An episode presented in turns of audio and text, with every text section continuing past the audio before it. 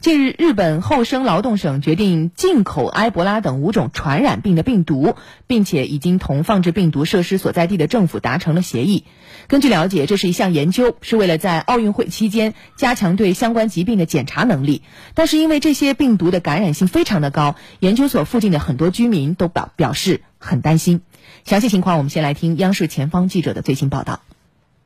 此次进口的五种病毒在日本感染症法中是被分类为最危险级别的。那目前日本国内的研究机构没有样本。考虑到明年东京奥运会举办时呢，病毒可能由海外被携带入境，所以日本政府打算提前来开发能够迅速诊断的试剂。为此呢，最快今年夏季，埃博拉病毒就要运到日本，存放到日本国立感染症研究所内。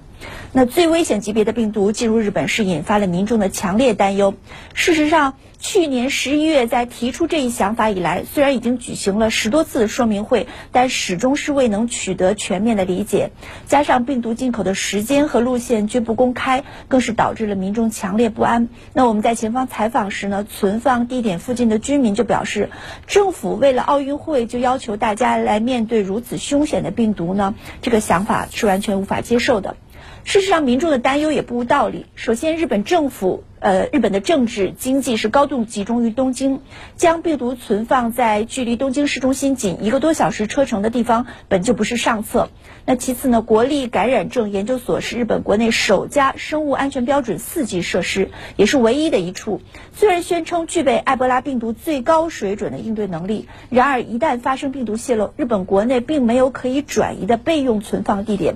而更重要的是，日本政府虽然再三表示此举是为了保护民众的生命健康，然而在目前没有有效疫苗或病毒的或药物的情况下，贸然将致死率超过百分之九十的埃博拉病毒引入日本，这一举动本身就威胁到了民众的生命安全，值得商榷。那以上就是我们在前方了解到的最新情况。